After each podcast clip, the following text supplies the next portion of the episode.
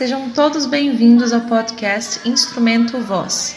Meu nome é Brenda Romanzini e eu convido vocês a virem comigo conhecer um pouquinho mais sobre as diferentes possibilidades desse instrumento incrível que é a voz humana. Bora?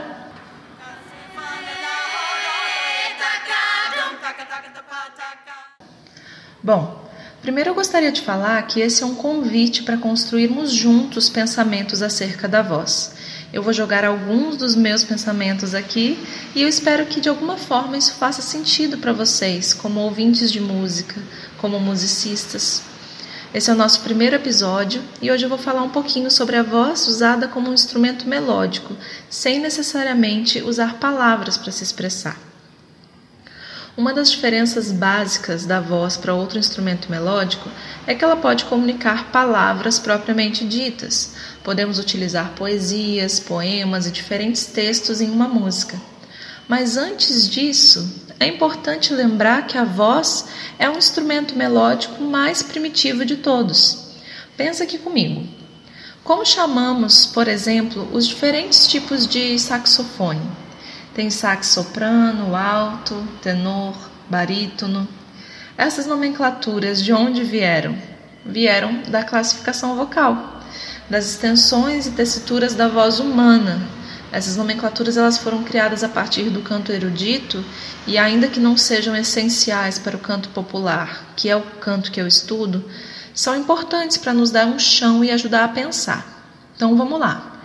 Se uma música se em uma música nós temos uma melodia sendo feita por um instrumento, que tem até em parte do seu nome uma classificação inicialmente vocal, por que não pensar na voz também como um instrumento a soar uma melodia dentro de um grupo, como outros instrumentos melódicos, sem necessariamente estar reproduzindo palavras?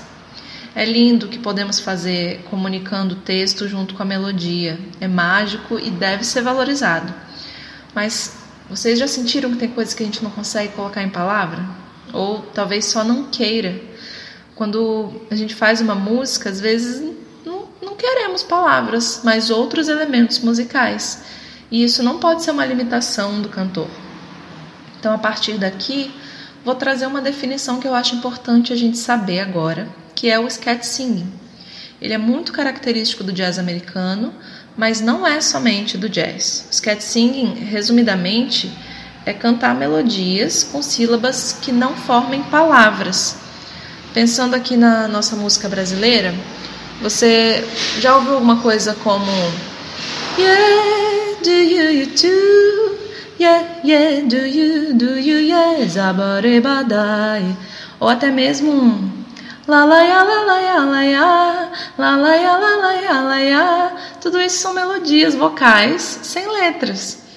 São sketchings muito usados em improvisos vocais e nós podemos falar sobre improvisos vocais mais para frente, mas não somente. Eles servem para comunicar melodias através da voz sem o uso de um texto inteligível. Como cantora, e pessoa que estuda a voz cantada, eu sempre vou querer trazer o canto como um instrumento como qualquer outro, que deve ter suas particularidades valorizadas como qualquer outro, mas é instrumento. E o cantor é músico como qualquer outro músico. Para finalizar, e eu acho que é a parte mais importante, eu gostaria de deixar aqui algumas músicas, poucas músicas, para que a gente possa ouvir a voz de uma forma diferente do que estamos acostumados. Eu vou começar com a cantora Vanessa Moreno, que é uma das minhas cantoras favoritas da atualidade e que está lançando um novo álbum. E a primeira música que saiu desse novo álbum se chama Solar e é cantada todinha sem letra, mas com uma melodia linda, com muito ritmo e sensações diferentes. Vale a pena e só tem no Instagram da cantora por enquanto, que é no arroba Vanessa Moreno Oficial. Voltando um cadinho, mas ainda na música brasileira, gostaria de indicar a música Surfboard, do maestro Tom Jobim, interpretada pela banda nova. Agora, indo para outro lado, tão rico lado, vou sugerir que ouça a música Nômada, da cantora moçambicana Lena Baule, se escreve L-E-N-N-A, B-A-H-U-L-E, e digo que vale a pena dar uma olhada em outras músicas dela também. E por último, vou deixar a música Andante, interpretada pelo Bob McFerrin na voz e o Yo-Yo Ma no, no cello. Indico todo o álbum que eles fizeram juntos. Essas quatro músicas que eu falei, elas são bem diferentes umas das outras, têm estilos diferentes e pode parecer uma mistura muito misturada, mas eu tenho certeza que são maravilhosas para abrir novos espaços para a voz na nossa mente.